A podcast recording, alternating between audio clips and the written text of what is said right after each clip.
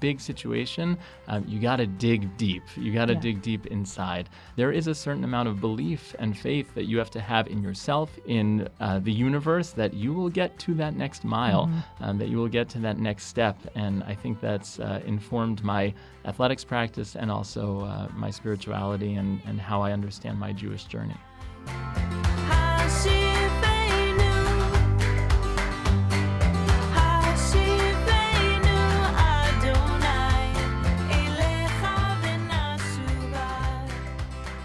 I'm Rabbi Deborah Waxman, and I'm so happy to welcome you to Hashivenu, a podcast about Jewish teachings on resilience.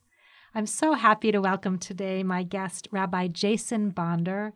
Jason graduated from the Reconstructionist Rabbinical College in 2015, and he now serves as the Associate Rabbi of Congregation Beth Or in Maple Glen, Pennsylvania. And Jason and I are going to talk today about embodiment in Judaism, about exercise and about being physically present and active in our bodies and in ways that that um, sustains our spirits, our brains, our hearts, our relationships. Um, and we're going to do this from a Jewish perspective. So, welcome, Jason. Thank you so much. It is an honor to be here and great to be back in this building here at RRC. It's great to it's great to have you. So we've been talking you and I about how to frame this conversation because often when uh, in these um, conversations we start with the Jewish and we work outward. And there is a lot in Judaism about embodiment and, and about the body, about practices around the body. It's not an ascetic religion like strands of Christianity or strands of Eastern religion. There are commands that are directly oriented toward the body. There are practices around how we protect and maintain and even revere our bodies, um, even as I'm hoping our conversation will be about beyond that, moving beyond that. But I, I wanted to, to start with a baseline to talk about um, Jewish perspectives on the body and your thoughts on what resonates most deeply with you when you think about embodiment. Sure. So I think um, your opening really actually kind of describes how I came to both worlds uh, because by growing up um, both as an athlete and going to Jewish day school, um, these two things were both inspiring to me. They were interesting, but they had very separate tracks. It was only later on where these two paths collided, um, and it really opened up many doors for me to understand my Judaism and my uh, and my fitness life, and they really complement each other. It's a symbiotic relationship, and sometimes it's hard to figure out like which one leads to which and which one inspires which. I think it's very much both coming together. Um, Will you tell the story about how they came together? Sure. So, um, I mean, it, it definitely happened in many different ways, but I think most um, profoundly for me was uh, playing baseball uh, at Muhlenberg College in Allentown. Um, my Hillel director, where I was, I was working at uh, Hillel as well at Muhlenberg, and she hands me this article that says, "Hey, you know, they're starting a baseball league in Israel." Um, and so I went and tried out, and next thing I knew, I was uh, on a flight to Israel to get paid to play baseball. It was a, a- just a remarkable thing. Something playing at a Division three school I never thought I would get the chance to do.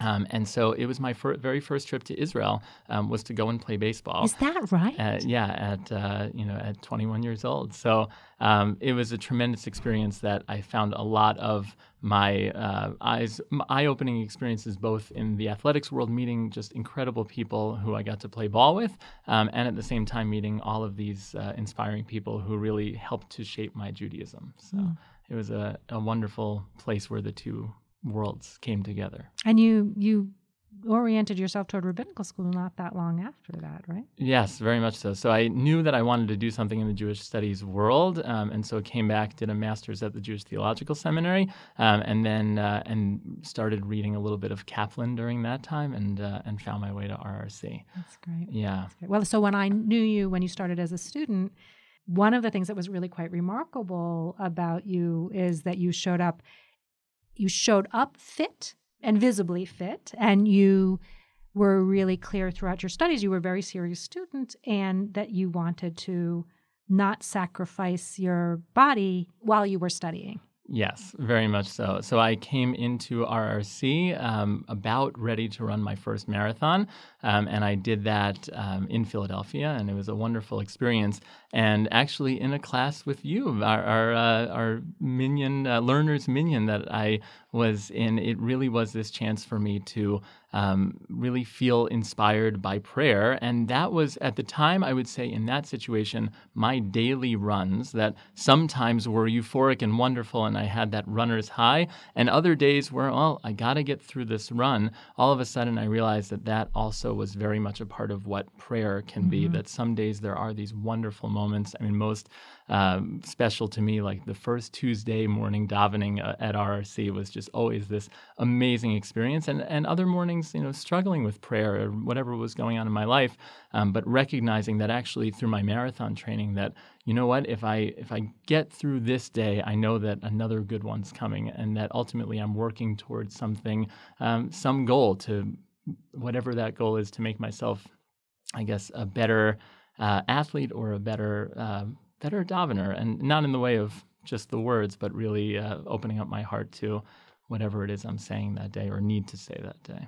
I think that it really gets to the heart of what it means to commit to a practice, whether that practice is a spiritual practice or whether that practice is a physical practice. Is like it's about the it's the practice, it's the container, and a lot of different things happen in the container.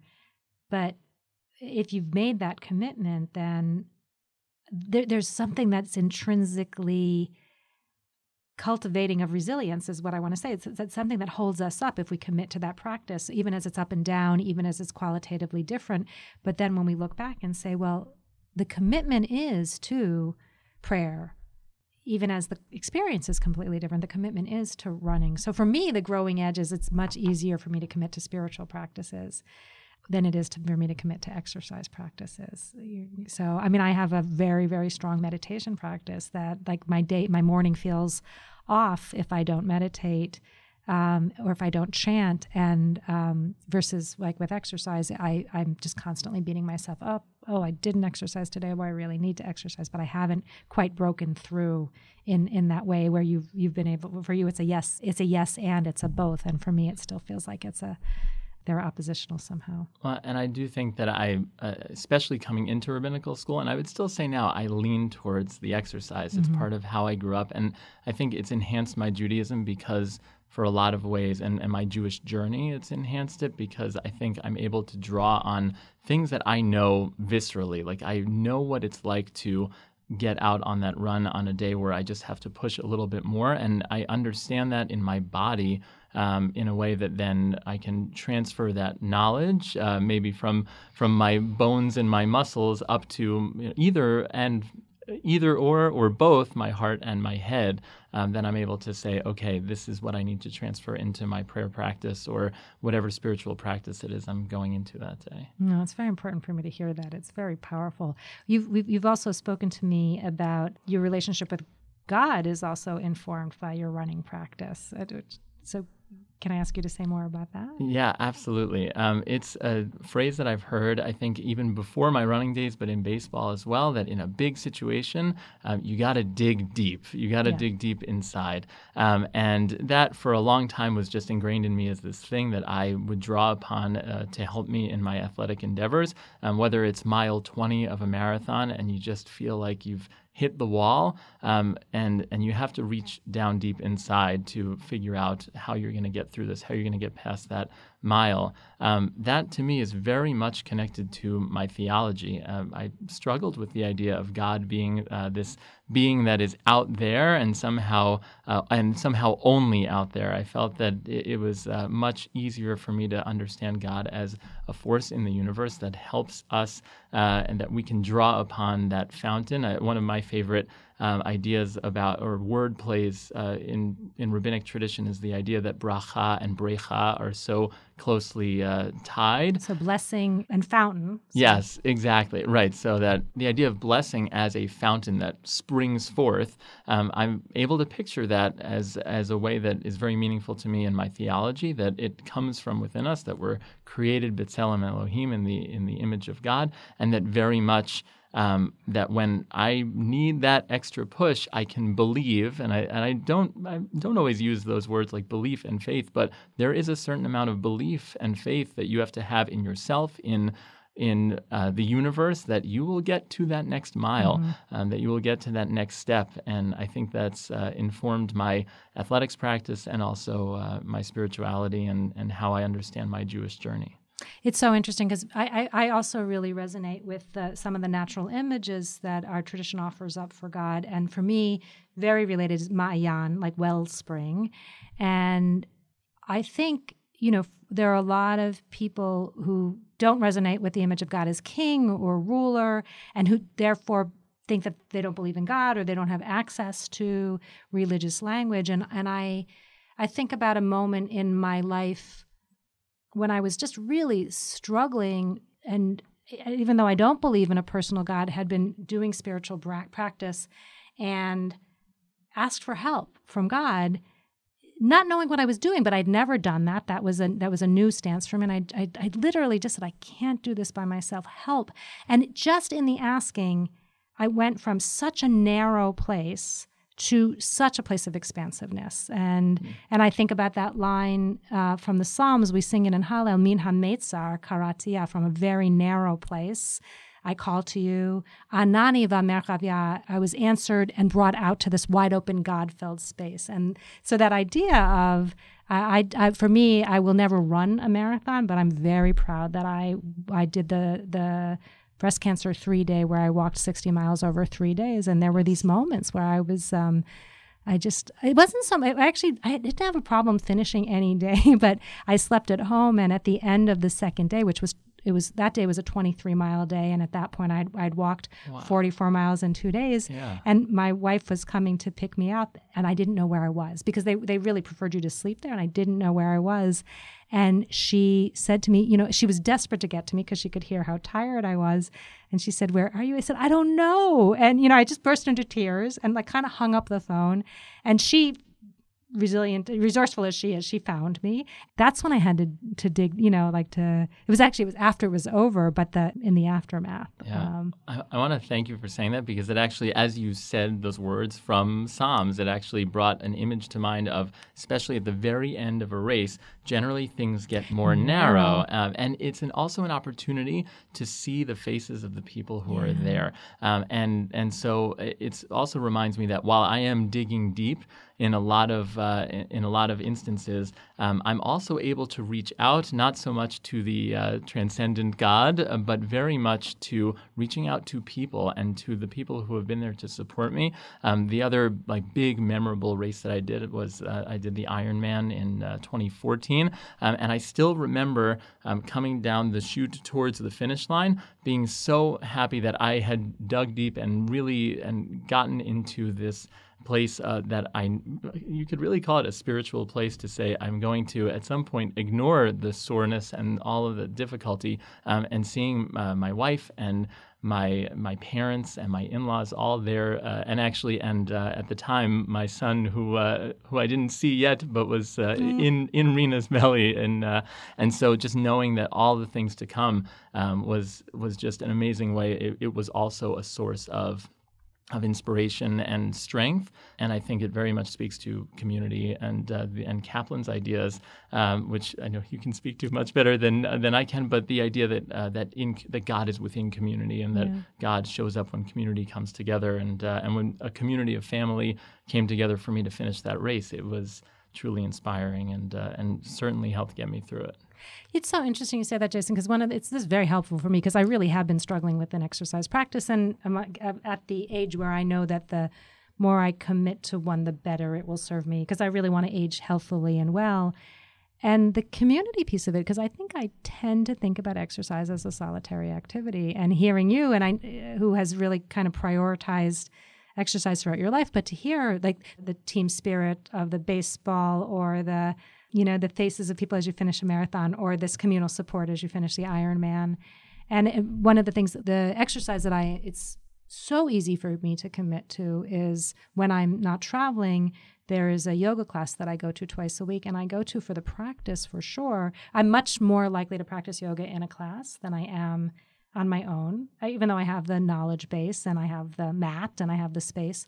And it's both for the the larger practice and it's also for the people who I see at this particular. I mean, it's the teacher uh, for sure, but also the people who I see. And I think this is a core teaching of Judaism that life in our bodies is with people, and however it is we bring it, you know, we bring it to life. It is, it's it is rarely a solitary Yes, experience. Yeah, for sure. And I think, and I think for you and I, who are rabbis, and also, um, and you know, just involved in Jewish life and in the physical world or the physical fitness world, um, there's a lot of connection there immediately, and uh, and it's also good to know that like it's not just us. That like Yeah. that.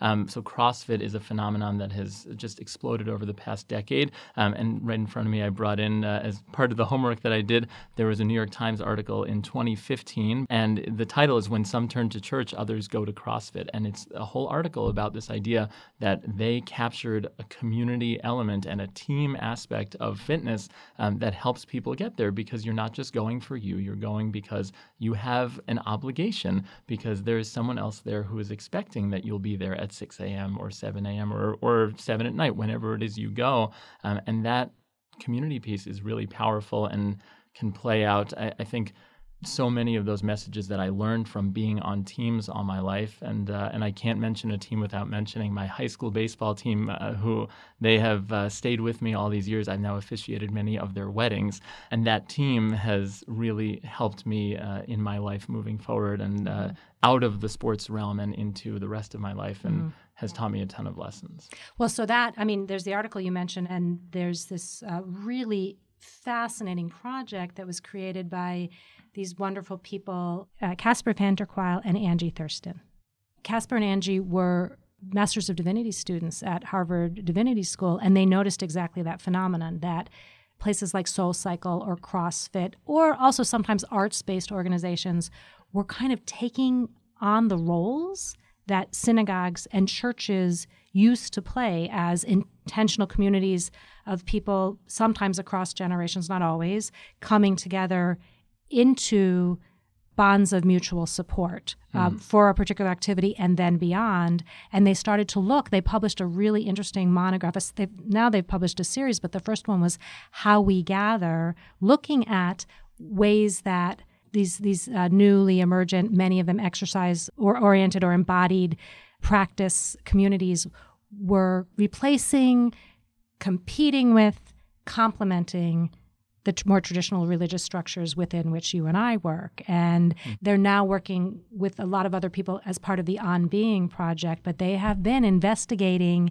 and seeking to mutually influence both societies. And I think, you know, I actually think, I didn't think it when we started this conversation. I was thinking mostly about embodiment on an individual level, but at the fact of the matter is, science confirms what spirituality teaches and what religion teaches that we are all interconnected. Um, that you know our cells are bound up in each other and that we cannot simply focus on ourselves without also tending to the well-being of, of other people. And um, I'm very moved that this is how the conversation has gone because it feels it feels very important, um, you know, and that I, I think for me as someone who's trying to bolster my practice, like I think one of the reasons it's hard for me is it feels selfish, Hmm. or you know, there's other things I should be doing or could be doing, and the idea that self care is in the service of building up relationship and building up community, especially if I'm intentional about how I structure it.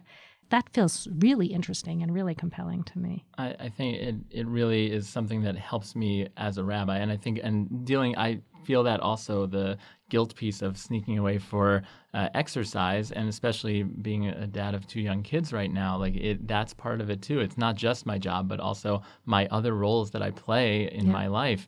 Um, and to remind myself, and I think this goes back to the idea of Hashivenu and resilience that like, that without that time to go away and and be um, connected with something that means so much to me, but also helps my body um, and helps and helps who I am as an athlete, um, it will then help me become a better um, person. And I think it it really runs right into um, this idea of Shabbat. Yeah, Um, and yeah. and that that also this core idea in Judaism that after six days of work, um, it is healthier to rest um, and then start refreshed.